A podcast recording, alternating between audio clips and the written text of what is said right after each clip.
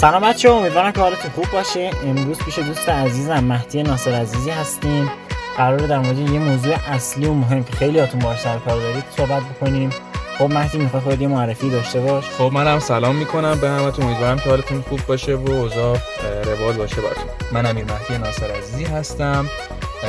یه سلام تجریش درس خوندم 3 سال و الان دانشجو پزشکی دانشگاه شهید بهشتی هستم.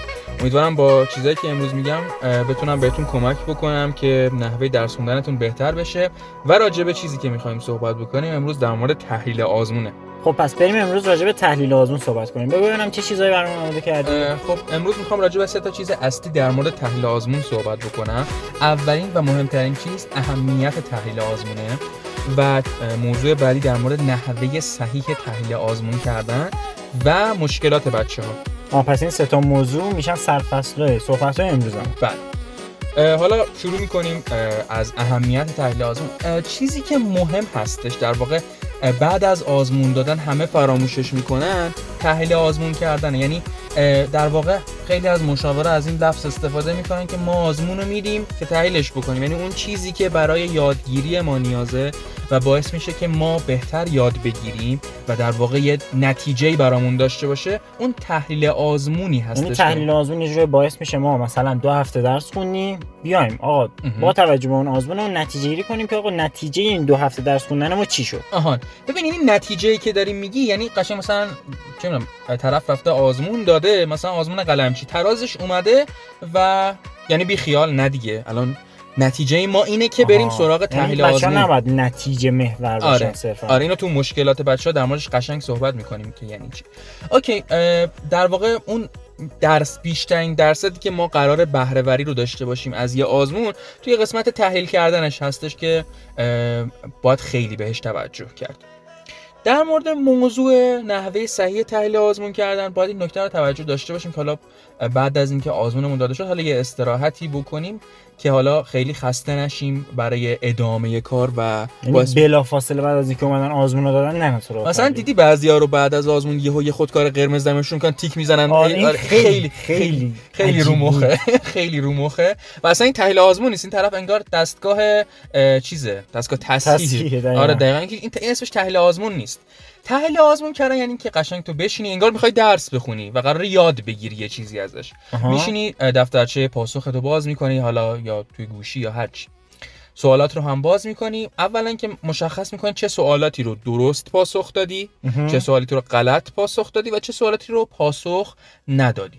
ما اولویتمون برای سوالهای غلط و نزده هست.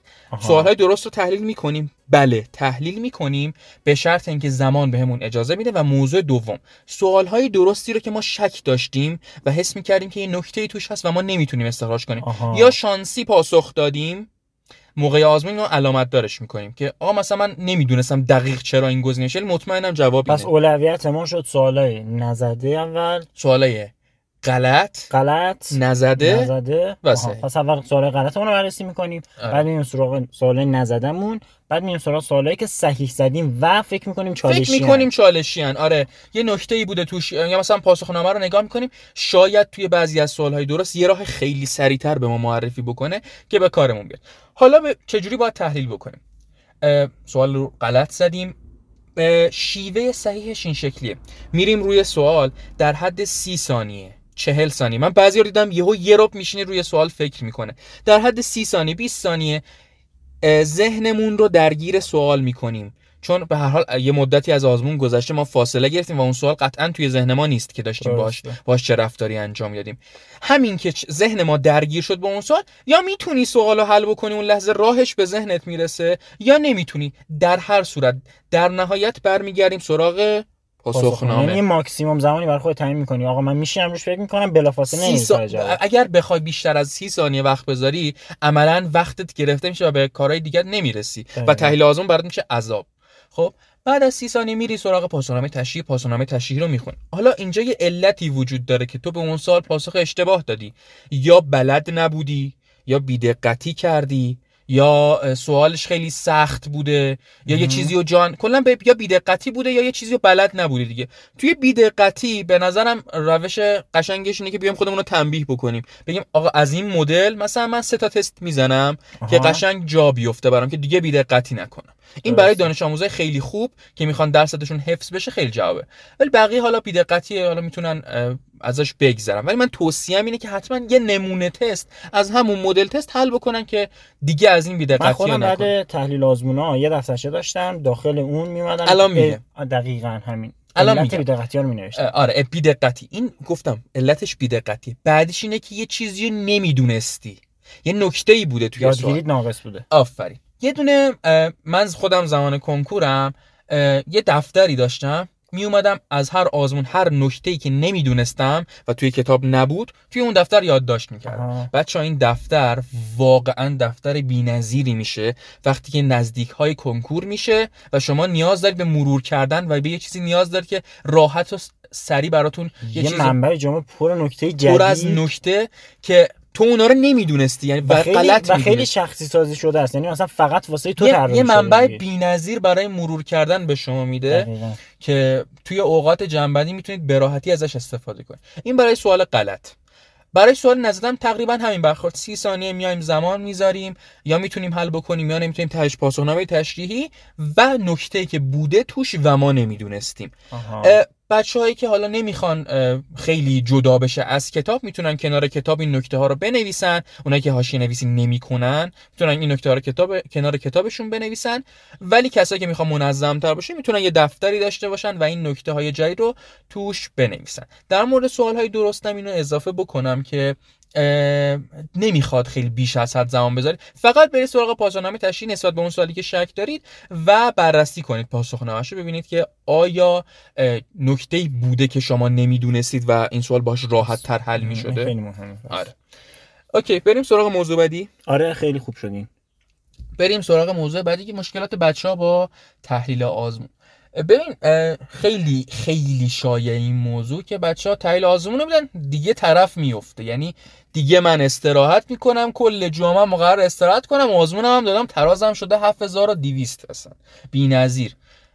عزیز دل من اون 7200 تو وقتی تحلیل آزمون نکنی دو هفته بعد قراره بشه 6100. دقیقاً همینه. خب نکته مهم باز هم برمیگردیم به همون موضوع اصلیمون که اهمیت تحلیل آزمونه که باعث یادگیریمون میشه. حالا چرا طرف میاد احساس خستگی میکنه یا چه میدونم میاد میگه اصلا تحلیل آزمون یعنی چه دردی میخوره؟ آره، یا مثلا این خیلی شایعه مخصوصا برای دانش آموزای تاپ، طرف مثلا همیشه ترازش خوب شده یه دفعه مثلا میاد میشه ترازش 5000 مثلا 800، یهو طرف اصلا میره تو فاز میگه وای من خراب کردم شد. دیگه من دیگه کنکور نمیدم. و من خودم از اون دسته ها بودم که اصلا در حد دیگه مشاورم زنگ میزد جوابشو نمیدادم و طرف زنگ میزد به مامانم، من میدویدم تو خونه نه من نمیخوام حرف بزنم، من نمیخوام کنکور بدم و کلا اوضاع این شکلی همه اینجوری بودن. همه اینجوری بهترین برخورد باهاش این نیست طبعا.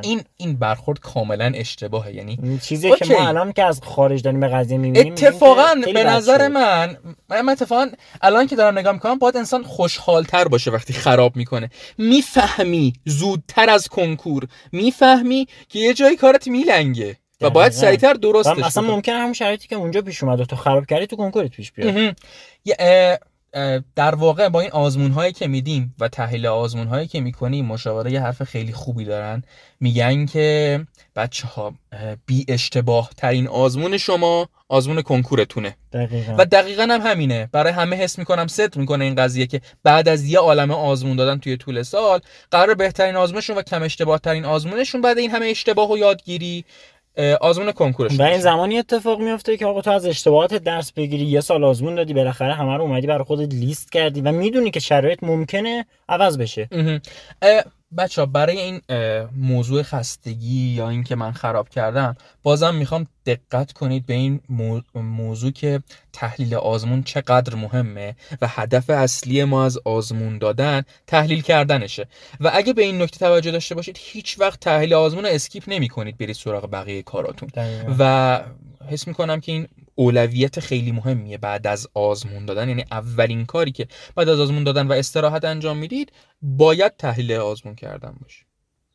خب مهدی خودت چجوری تحلیل آزمون میکردی؟ یکم از من واقعا میتونم بگم که نسبت به همه کسایی که دیدم من یکی از بهترین تحلیل آزمون‌های مدرسه‌مون رو انجام میدادم.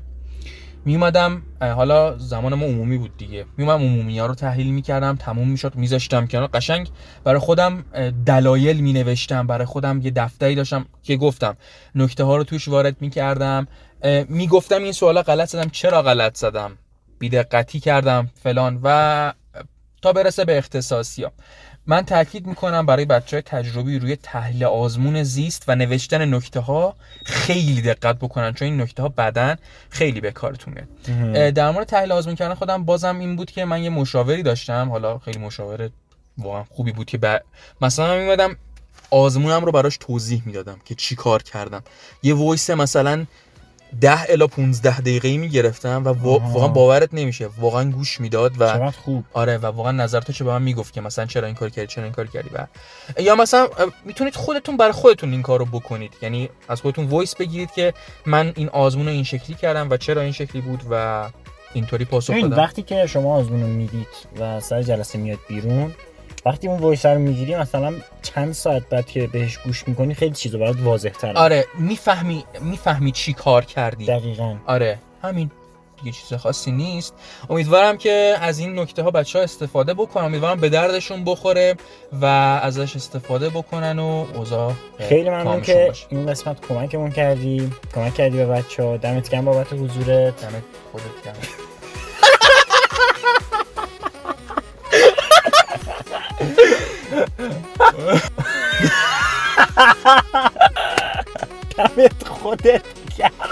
دمت خودت گرم. خیلی ممنون که این قسمت کنارمون بودی، کمکمون کردی. امیدوارم که این حرفا خیلی به بچه‌ها کمک بکنه. خیلی ممنون از شمایی که به ما گوش کردین و تا قسمت بعدی. خدا نگهدار. خداحافظ.